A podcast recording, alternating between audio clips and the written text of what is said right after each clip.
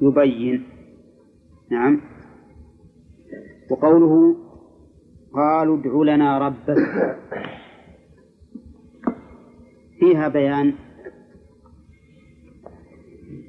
سوء أخلاق بني إسرائيل لأنهم لم يقولوا ادعوا الله لنا بل قالوا ادع لنا ربك فكأنهم جعلوا أنفسهم في جانب وجعلوا موسى وربه في جانب. وقوله يبين لنا ما هي هذا الطلب ليس له وجه في الواقع لأن اللفظ بين أن تذبحوا بقرة والمطلق ليس مجملا يحتاج إلى بيان. الذي يحتاج إلى بيان هو المجمل. وأما الشيء المطلق فإنه لا يحتاج إلى بيان لوضوح معناه. فإذا قلت مثلا أكرم رجلا ما يحتاج أن تقول وش نوع هذا الرجل؟ إذا أكرمت أي رجل حصل المقصود. أن تذبحوا بقرة لو ذبحوا أي بقرة حصل المقصود. فالأمر بين ولكن لتعنتهم قالوا يبين لنا ما هي. يبين لنا ما هي. صار هذا الطلب منهم تعنت لا استرشاد. لأن الأمر واضح وهو أن البقرة عند الإطلاق تشمل أي بقرة تكون. ولهذا لو ذبحوا أي بقرة صادفتهم لكفتهم. يبين لنا ما هي قال إنه يقول إنها بقرة لا فارض ولا بكر. كلمة ما هي يسأل بها عن الماهية. يعني ما هذا من الحجر من الطين من الحديد ما هي ما, ما الماهية لكن موسى عليه الصلاة والسلام فهم أنهم لم يسألوا عن الماهية لأن ماهية البقرة معروفة ولا لا؟ أحد تشكل عليه ماهية البقرة هي من خشب ولا حديد ولا زبرجد ولا إيش؟ ها؟ ما تشكل آه، الماهية واضحة فلا نقول إن في هذا صرفا لما سألوا أي وأنهم أجيبوا بغير ما سألوا. لأنهم سألوا عن الماهية فأجيبوا ببيان سن البقرة. نقول السؤال عن الماهية هنا معلوم لكل أحد أنه لن يكون. لماذا لا يكون؟ لأن ماهية البقرة معروفة. ادع لنا ربك يبين لنا ما هي. قال إنه يقول إنها بقرة لا فارض ولا بكر. البكر معروف اللي ما عمره ولدت ولا قرعها الفحل. والفارض تعرف بمقابلها. إذا كانت الفارض هي البكر هي الصغيرة التي لم يقرعها الفحل فإن الفارض هي المسنة الكبيرة. وهذا أي تفسير الكلمة أو معرفة مع الكلمة بمعرفة ما يقابلها له نظير في القرآن مثل قوله تعالى فانفروا ثبات أو انفروا جميعا. لو قال لك واحد وش معنى ثبات؟ تروح تطالع القاموس تدور معناها؟ لا يتبين معناها بما ذكر مقابلا لها وهو قوله أو انفروا جميعا. يصير الثبات معناه إي نعم متفرقين أفرادا. آه، لا فارض ولا بكر عوان بين ذلك. عوان أي وسط. العوان بمعنى الوسط اللي لا كبيرة ولا صغيرة. وقوله بين ذلك ذا اسم إشارة. والمشار إليه اثنان. الفارض والبكر وفيه إشكال على هذا لأنه سبق لنا في باب الإشارة أنه إذا كان المشار إليه اثنين وجب تثنية اسم الإشارة أليس كذلك؟ وهنا اسم الإشارة مثنى ولا مفرد؟ مفرد فما هو الجواب عن هذا؟ نقول إن الجواب عنه وأنه قال بين ذلك أي بين ذلك المذكور. بين ذلك أي المذكور من العوان من أمناء الفارض أو والبكر. من الفارض والبكر.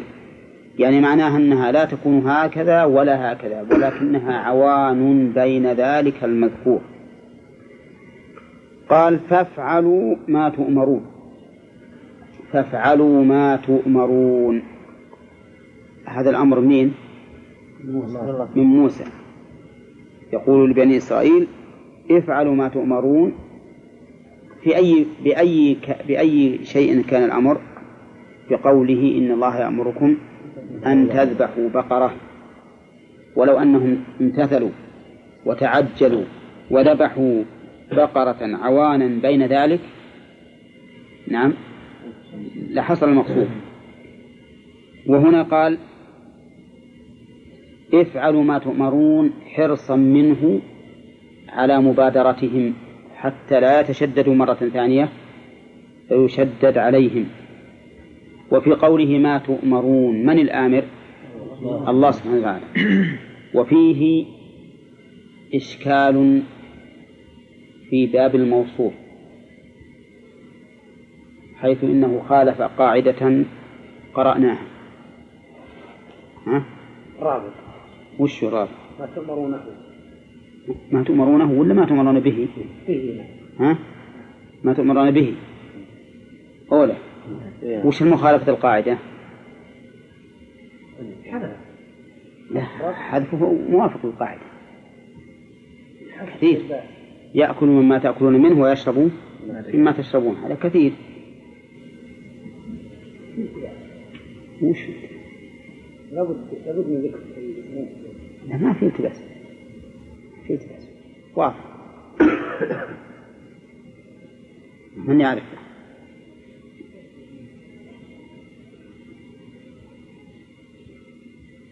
اقرأوا الموصول في حذف العائد.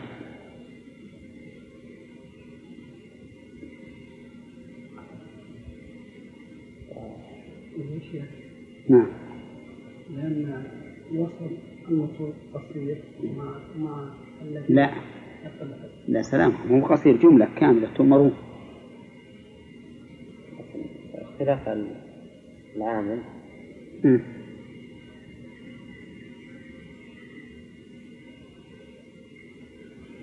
وما هو ذكرنا انه إنه إذا حذف العائد المجرور يشترط أن إذا كان مجرورا بحرف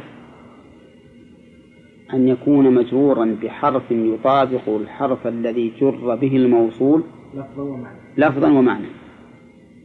ومتعلقا. لفظا ومعنى ومتعلقا. وهنا ما في الموصول ما جر أصلا. الموصول مفعول به مفعول به منصوب.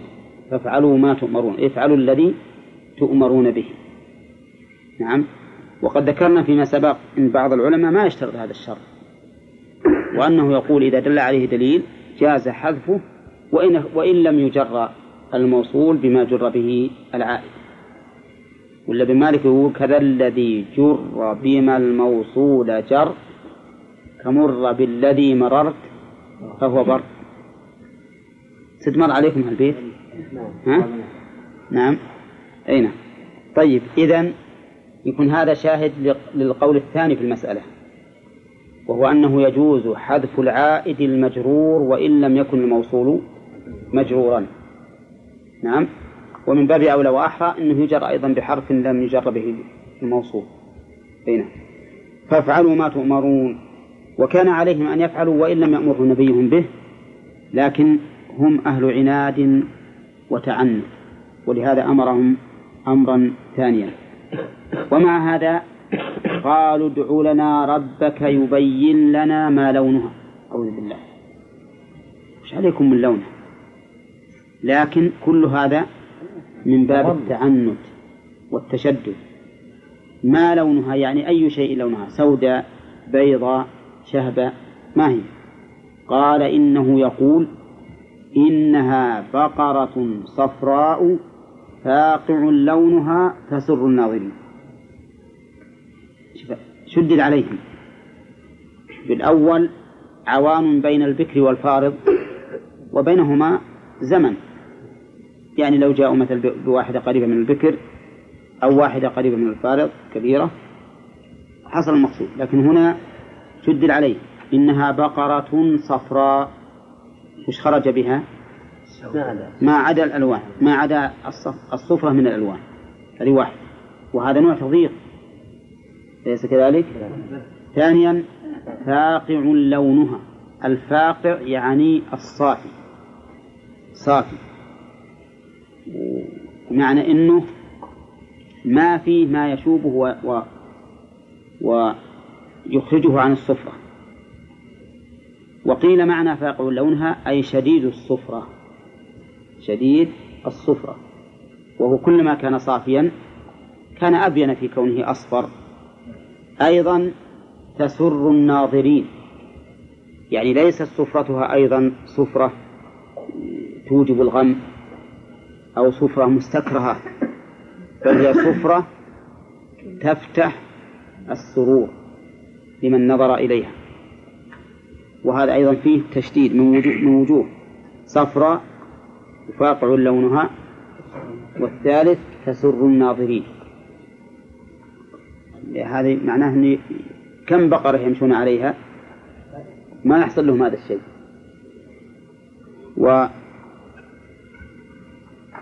وذكر بعض العلماء إن هذا فيه دليل على أن لون الأصفر مطلوب لقوله تسر الناظرين وجعل هذه الجملة بيانا للواقع وقال إن من لبس نعلا أصفر لم يزل في سرور.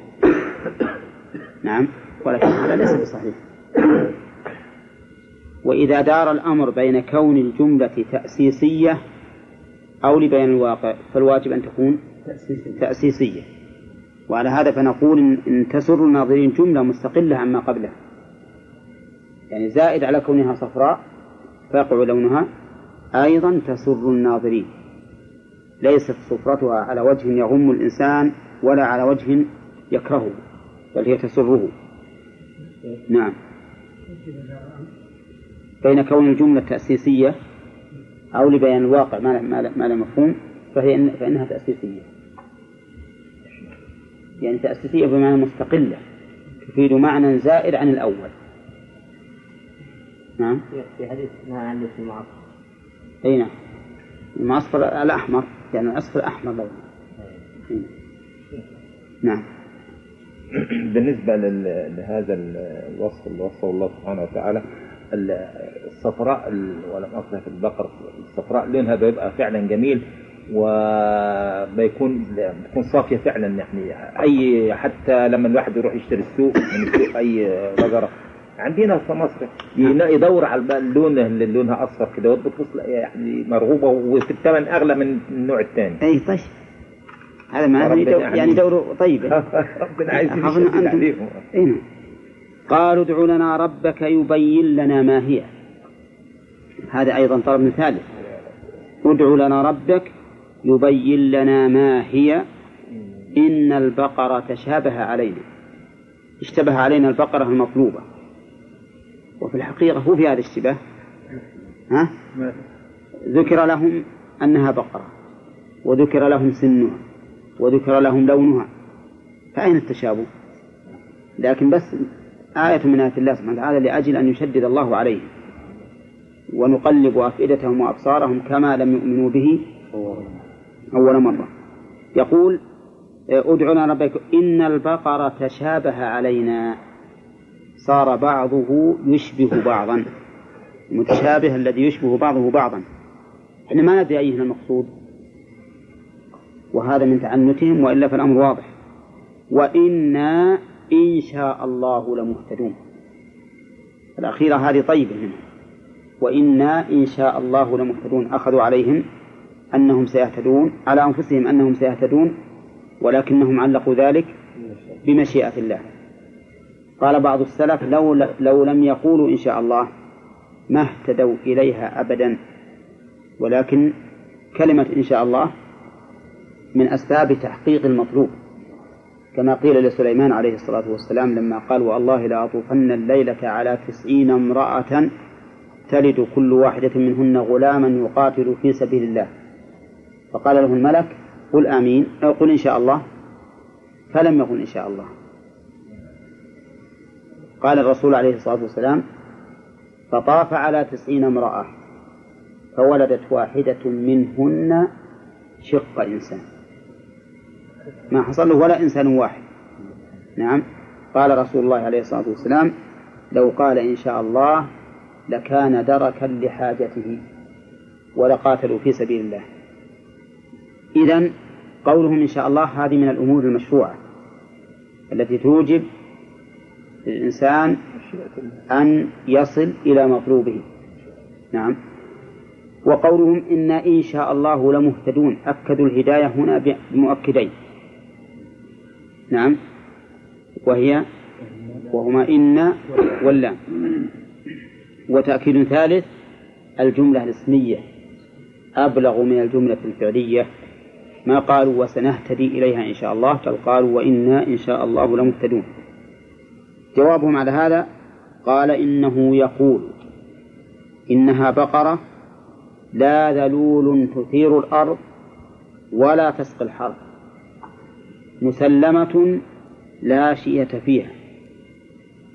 هذا أيضا تشديد زيادة على ما سبق إنها بقرة لا ذلول الذلول على وزن فعول وهي المتذللة. التي ذللت لصاحبها. وصفها الذلول تثير الأرض وتسقي الحرث. مذللة تثير الأرض بالحرث أقول تثير الأرض هذه المذللة المذللة التي تثير الأرض بالحرث. يحدث عليها وأظنكم تعرفون كيف يحرث على البقر؟ ها؟ تعرفون يعني؟ نعم. أي نعم زين. و ولا تسقي الحرث يعني ما يثنى عليها. ليست ثانية ولا حارثة نعم. وقوله مسلمة أي من العيوب. ما فيها عيوب. وقوله لا شية فيها يعني ليس فيها لون يخالف لونها. مأخوذة من الوشي وشي الثوب يعني تلوينه بألوان مختلفة. يسمى وشيا. فشية مأخوذة من الوشي مثل عدة مأخوذة من الوعد. عدة من الوعد فمعنى لا شية ليس فيها لون ثاني يخالف لونها ولونها كما سبق صفراء. صفراء إذا هي صفراء ما فيها سواد ولا فيها بياض ولا فيها أي لون آخر. وهذا كله من زيادة التشديد عليه. وبهذا التقرير نعرف أنه لا حاجة بنا إلى ما ذكره كثير من المفسرين هنا من الإسرائيليات التي قالوا فيها إن هذه البقرة كانت عند رجل بار بأمه وأنه أنهم اشتروها منه بملء مسكها ذهبا. يعني بملء جلدها ذهبا. هذه كلها من الإسرائيليات التي لا تصدق ولا تكذب ولكن ما ينبغي أن ننزل عليها كلام الله. لأن كلام الله عز وجل ما فيه إشارة إلى هذا. ولو كان هذا من الأمور الواقعة لكان من الحكمة أن يذكر. لماذا؟ لما فيه من الحث على بر الوالدين. حتى نعتبر. فالصواب أننا نقول في تفسير الآية ما قال الله عز وجل ولا نتعرض للأمور الأخرى التي ذكرها المفسرون هنا من الحكايات. قالوا الآن جئت بالحق. أعوذ بالله. الآن جئت بالحق. طيب وبالأول؟ نعم. نعم على على موجب كلامه إنك بالأول ما أتيت بالباطل وقد صدروا هذه القصة بقولهم أتتخذنا هزوا؟ قال أعوذ بالله أن أكون من الجاهلين. يعني الآن عرفنا أنك لست لست تستهزئ وإنما أنت صادق. هذا هو المتبادر من الآية الكريمة وليس بغريب على تعنتهم أن يقولوا مثل هذه الجملة. وقال بعض المفسرين اتقاء لهذا المعنى البشع قال إن المراد بقوله بالحق أي بالبيان التام. يعني الآن بينت لنا أوصافها الآن بينت لنا أوصافها. فجعلوا الحق هنا بمعنى البيان. ولكن الصواب أن الحق هنا ضد الهزء والباطل. ويدل على ذلك أي أنهم صدروا هذه القصة بقولهم. أتتخذنا هزوا؟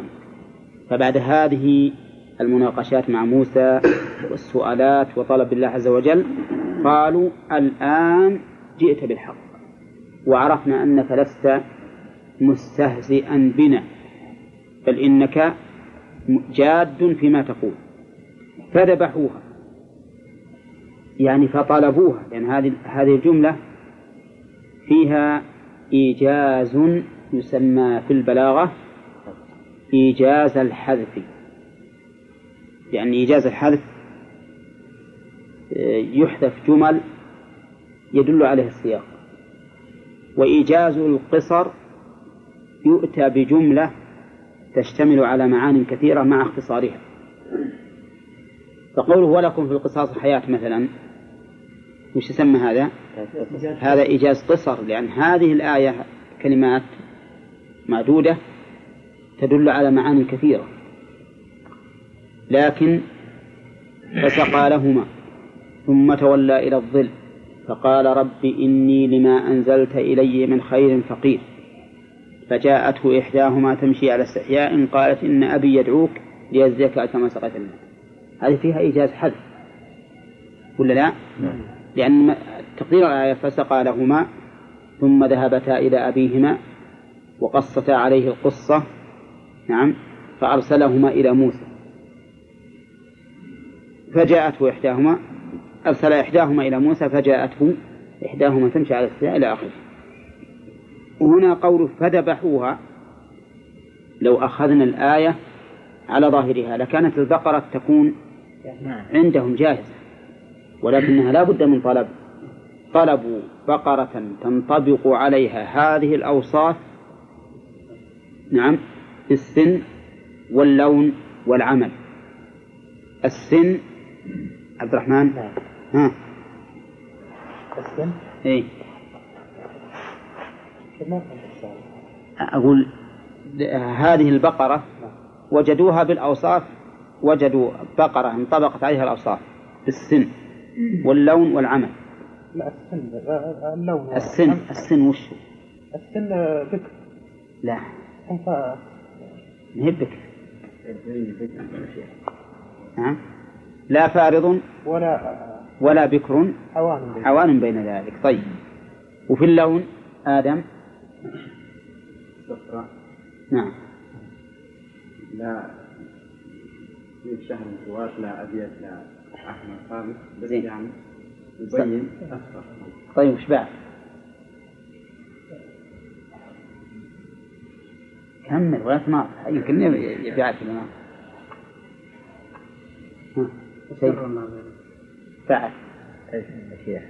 ها واقع اللون فاقع اللون وأما قول ليس فيها ليس فيها لون آخر ذكره لا شيء. فيه. نعم. طيب أيضا في العمل. في العمل. لا ذلول في الأرض ولا تسقى الحظ أي نعم. طيب لا وباعتبار السلامة أيضا. مسلمة. إي لا شيء. نعم. قال الله تعالى فذبحوها وما كادوا يفعلون. ذبحوها كما أمرهم نبيهم. وما كادوا يفعلون.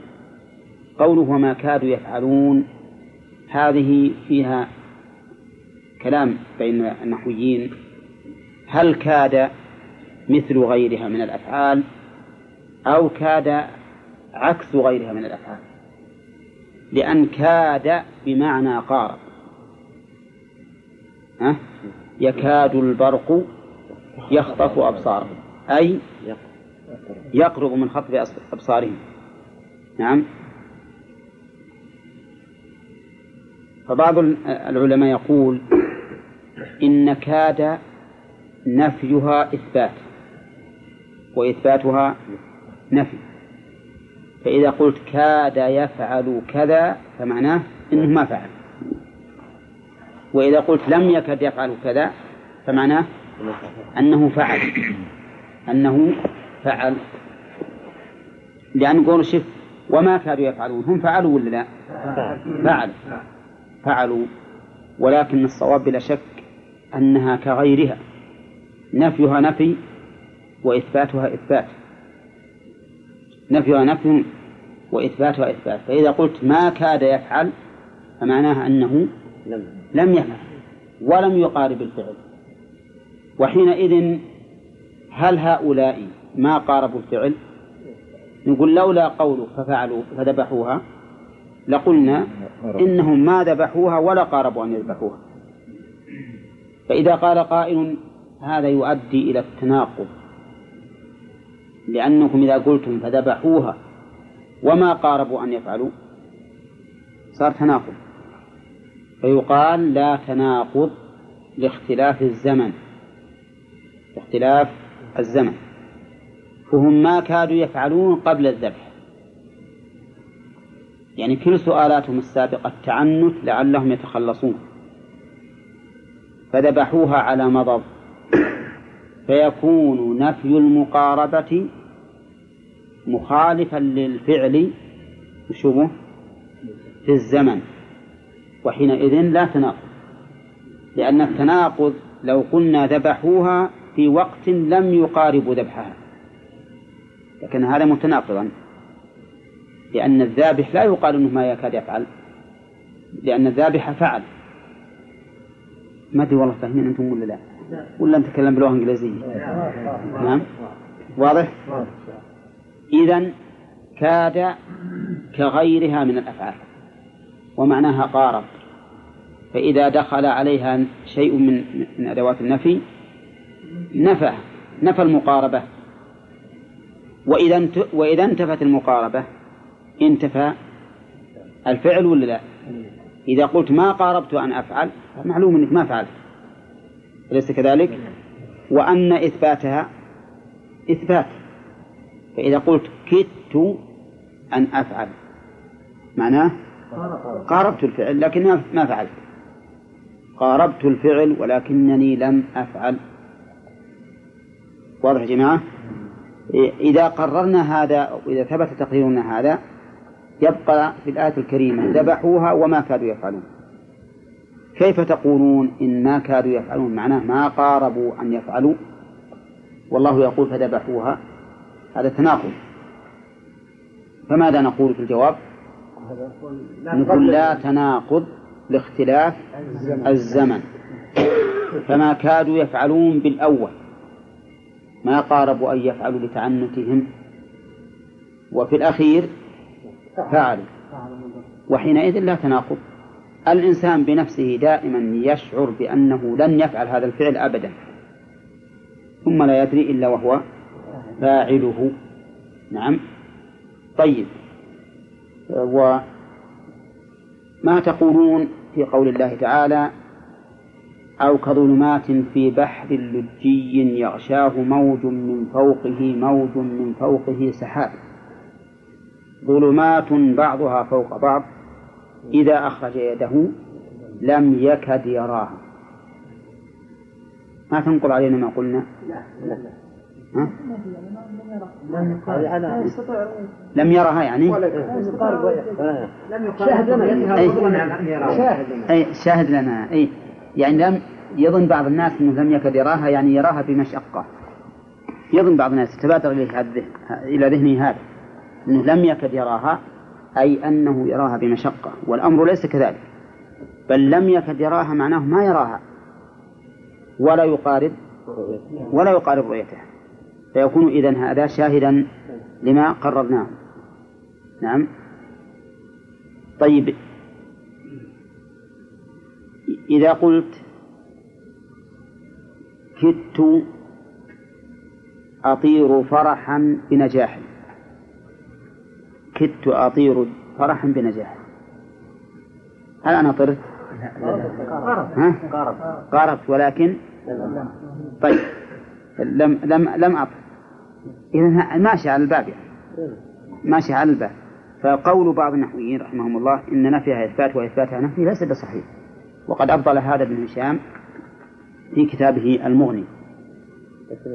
على ماذا استندوا؟ لأنه إذا قال ما ما كدت أن أفعل ما كدت أن أفعل. فيه تدل على إني ما كنت فاعل إني ما فعلت هذا الشيء. ولكن إن- إني ما كدت أن أفعله ولكني فعلته واستدلوا بالآية. وفي الحقيقة ما ما يصير هذا. طيب قول الرسول عليه الصلاة والسلام ما كدت أصلي العصر حتى كادت الشمس تغرب تغرب. ما كدت أصلي العصر حتى كادت الشمس تغرب هل الرسول صلى الله عليه وسلم قبل الغروب ولا لا؟ ها؟ قبل الغروب قبل الغروب ها؟ شف ما قاربت أن أصلي العصر حتى قاربت الشمس الغروب هل صلاها قبل الغروب ولا لا؟ قبل الغروب. لا يا أخي تأمل. لأنه لأنه لما قال ابن عمر اللي قال هكذا فقال رسول والله ما صليتها ثم قاموا إلى بطح- بطحان فتوضأوا وصلوا. بعد ما غربت الشمس نعم. لا الظاهر صلوها بعد الغروب. أي لأنه صلوها بعد الغروب لأنه هنا قال ما كدت أصلي يعني ما قاربت الصلاة. ما قال ما صليت حتى كادت. قال ما قاربت أن أصلي يعني ما أمكنني لشدة القتال أن أكون قريبا من الصلاة. قريبا من الصلاة مو فاعلا للصلاة قريبا منها حتى كادت الشمس أن تغرب. لما قاربت الشمس الغروب لا مو صلى قاربت. الصلاة.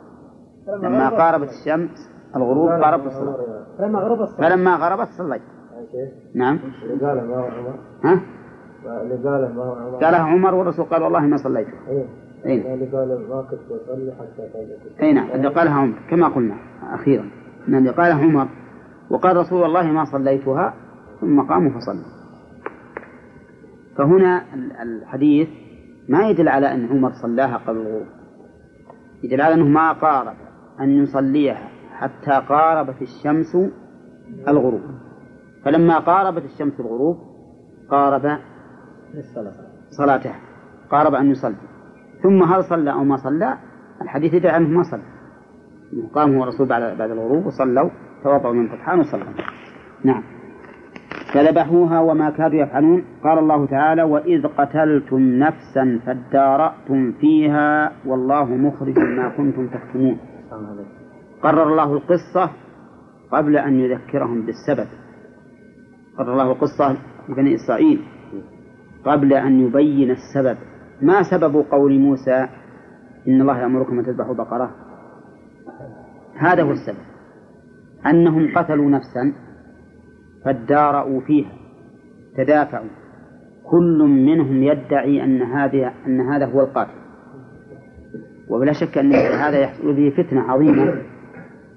والمقتول قد مات ولا يمكن أن يخبر من الذي قتله بعد موته. فأراهم الله تبارك وتعالى بل أمرهم سبحانه وتعالى أن يذبحوا هذه البقرة لتكون آية ويعرف القاتل لهذا لهذا القتيل. فهم بعد أن قتلوا هذه النفس وادارأوا فيها وأضاف القتل إليهم وإن كان بعضهم بلا شك لم يرضى به فالذين يطالبون بقتل القاتل لم يرضوا به. لكن كما مر علينا من قبل إن الشيء إذا فعلته إذا فعله الأمة وسكت الباقون يعتبر فعلا للجميع. وقوله ادارأتم وش معنى الادراء؟ معناه الاختلاف والتدافع. كل واحد منكم يدافع عن نفسه التهمة. ومنه ادرأوا الحدود بالشبهات أي ادفعوها. فادارأتم فيها قال الله تعالى والله مخرج ما كنتم تكتمون. في هذا دليل أنهم كتموا لأن القاتلين لو اعترفوا بالقتل ها؟ حصلت المدارأة؟ ما تحصل المدارأة ولا ولا يحصل شيء. ولكنهم كتموا فأخرج الله تبارك وتعالى ما كتموه بهذه الآية العظيمة. سؤالك يا عبد الله؟ يعني الأسئلة اللي حصلت منهم. نعم.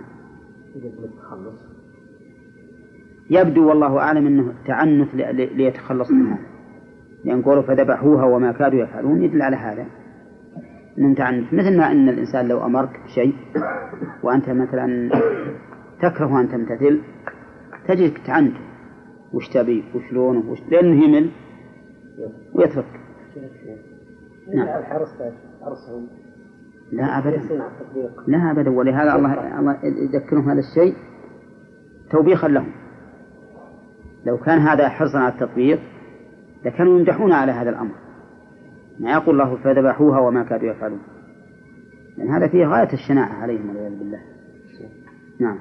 الأسئلة هذه هل في مجلس واحد؟ أو وزن الله أعلم. الله أعلم ما أدري في مجلس واحد أو أنها في مجالس يروحون يطلبون هذه البقرة ثم يرجعون إليه يختلفون فيها ثم يرجعون إليه. الله أعلم ما ندري. قال وإذ قتلتم فادارأتم فيها والله مخرج ما كنتم تكتمون. كل ما تكتمونه من الأمور فإن الله تعالى يخرجه. وهل هذا خاص بهم أو حتى في هذه الأمة؟ لا هذا في يوم القيامة. يوم القيامة معروف. ورحمة والعطف يقتضي المغايرة. فلا يصح تفسير الرحمة بالفضل. ولكن الفضل من آثار الرحمة? وفيه أيضا إثبات الأسباب وربطها بمسبباتها. لقوله ولولا فضل الله عليكم ورحمته لكنتم. فهذا صريح في إثبات الأسباب. ولا أحد ينكر الأسباب إلا الأشاعرة فإنهم جاءوا بأمر يضحك منه السفهاء. دون العقلاء. إيش قالوا؟ قالوا. الأسباب غير مؤثرة. وآثارها تحصل عندها لا بها. ها؟ فإذا دخلت ورقة في النار فاحترقت. قالوا النار ما أحرقتها لكن احترقت عندها لا بها. وإذا أكلت طعاما فشبعت. قالوا ما شبعت بالطعام. ولكن عنده لا به. مع أن الطعام لو يكدس عندك ولا تأكله ما شبع هنا وكذلك النار لو تبقى عندها الأوراق. والعيدان ما احترق. قالوا أيضا إذا ضربت زجاجة بحجر وانكسرت لم يحصل الانكسار بالحجر ولكن عند الحجر. بينما أنك لو تضع ثقل الحجر هذا أربع مرات على الزجاج من دون قذف؟ ها؟ انكسر مع أنه على ظهره. على ظهر الزجاجة مو بس عنده. فالمهم هذا الشيء يعني يضحك منه السفهاء فضلا عن العقلاء. وكل هذا من باب تنزيه أن يكون في ملك الله سبحانه وتعالى ما لا تتعلق به المشيئة. وهذا نقول الله جعل الأسباب موجبة لمسبباتها مسبباتها. وجعل المسببات مربوطة بالأسباب وهذا من حكمته نعم. مين ده يا شيخ؟ وش فيه؟ وجود تبليغ ما أنزل الله. ها؟ وجود تبليغ ما أنزل الله. قوله يذكر ما فيه. إي. اذكروا ما فيه إن كان لغيركم. فهذا نعم. يدل على وجوب التبليغ. إن كان ما نذكره في نفوسكم لأجل الاتعاظ فليس فيه دليل. ثم قال تعالى ولقد علمتم الذين اعتدوا منكم في السبت فقلنا لهم كونوا قردة خاسئين. فيها توبيخ الموجودين في عهد الرسول عليه الصلاة والسلام على عدم الإيمان به. وجه ذلك أنهم علموا ما حل بأسلافهم من النكال بسبب المخالفة. فكان عليهم أن يكون ذلك موعظة لهم يرتدعون به عن معصية الله. وفيه أيضا دليل على تحريم الحيل وأن المتحيل لا يخرج عن العدوان. لقوله الذين اعتدوا منكم في السبت. أولى الحيل أبلغ من الإتيان للشيء على وجه الصراحة. أولى لأنها جامعة بين المفسدة المترتبة على هذا الممنوع وبين مفسدة الخداع لله سبحانه وتعالى. فالمتحيل على الربا واقع في الربا. وزائدا على ذلك أنه خادع الله عز وجل. وأنت إذا تأملت حيل اليهود في السبت وحيلهم في بيع شحوم الميتة وقد حرمت عليهم ثم جملوها وباعوها وأكلوا ثمنها وجدت أنه أسهل مما يتحيل به كثير من الناس اليوم على الربا. أسهل. ومع ذلك أحل الله به نقمته ونهانا الرسول عليه الصلاة والسلام كما في المسند من بسند لا بأس به أن الرسول صلى الله عليه وسلم قال لا تستحل لا, لا ترتكبوا ما ارتكبت اليهود فتستحلوا محارم الله بأدنى الحياة. الفائدة هذه الفائدة الثانية أن المتحيل على المحرم واقع فيه ولا ينفعه الحيلة الفائدة الثالثة بيان حكمة الله في مناسبة العقوبة للذنوب. كذا؟ نعم. لأن العقوبة أن أنهم قلبوا قردة خاسئين. أولا والذنب اللي فعلوه؟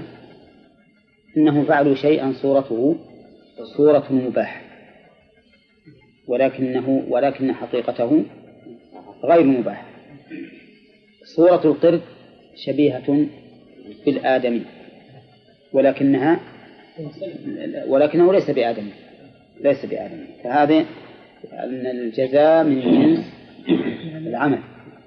ويدل لذلك أيضا قوله تعالى فكلا أخذنا بذنبه. كلا أخذنا بذنبه فمنهم من أخذت إلى آخره. وفيه أيضا دليل على قدرة الله عز وجل. بقوله كونوا وقلنا كونوا قردة خاسئين. وكانوا بل- بلحظة. ما ما هو في توالد إنهم صاروا أولادهم قردة. هم بلحظة انقلبوا والعياذ بالله قردة. الفائدة الخامسة إثبات القول لله عز وجل. بقوله فقلنا لهم كونوا قردة خاسئين. الفائدة السادسة أن الذين قلبوا قردة من هذه القرية هم الذين اعتدوا في السبت أما الذين نهوا عن السوء فقد نجوا. وأما الذين قالوا لم تعظون قوم الله ملكهم فهؤلاء سكت عنهم أو نقول أخذوا بعذاب بئيس لكن ما قلبوا قردة. ما قلبوا قردة. طيب الف- الفائدة السابعة في قول فجعلناها نكالا لما بين يديها أن العقوبات فيها تنكيل بغير العامل ولا لا؟ لقول لما بين يديها وما خلفها. إما زمانا وإما مكانا. وقلنا ما بين يديها بالنسبة للزمان يعني الموجودين في عصرهم وما خلفها من يأتي بعدهم. أما إذا كان مكانا فالمسألة واضحة.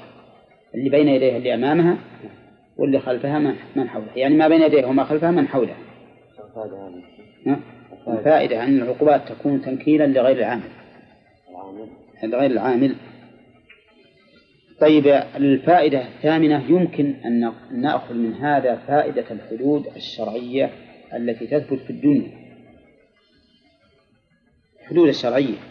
عقوبات يعني عقوبة الزنا عقوبة السرقة إلى آخره. من فوائدها إيش؟ أنها نكال لغير الفاعل وللفاعل أن يعود مرة أخرى إلى هذا الذنب. الفائدة التاسعة أن الذين ينتفعون من مثل هذه المواعظ هم المتقون. الفائدة العاشرة أن المواعظ قسمان كونية وشرعية. كونية وشرعية كونية القدرية نعم. كونية وشرعية. هنا كونية ولا شرعية؟ الموعظة كونية أه؟ كونية قدرية. لأن الله أحل بهم النكال الذي أحل بهم العقوبة لتكون نكال لما بين يديه وما خلفه. ويا أيها الناس قد جاءتكم موعظة من ربكم. وشفاء لما في الصدور هذه موعظة شرعية أيهما أقوى المواعظ الشرعية أو الكونية؟ حسب أما للحمير فالكونية أعظم نعم. ها؟ نعم. أولا. نعم. وأما للمؤمنين فالشرعية أعظم. لأن انتفاع المؤمن بالشرائع أعظم من انتفاعه. بالقضاء بالمقدورات لكن البليد الحمار كمثل الحمار يحمل أسفارا هذا يتعظ بال- بالأمور الكونية أعظم. نعم يتعظ بها أعظم. ومع ذلك إذا جاءت قسوة القلب ما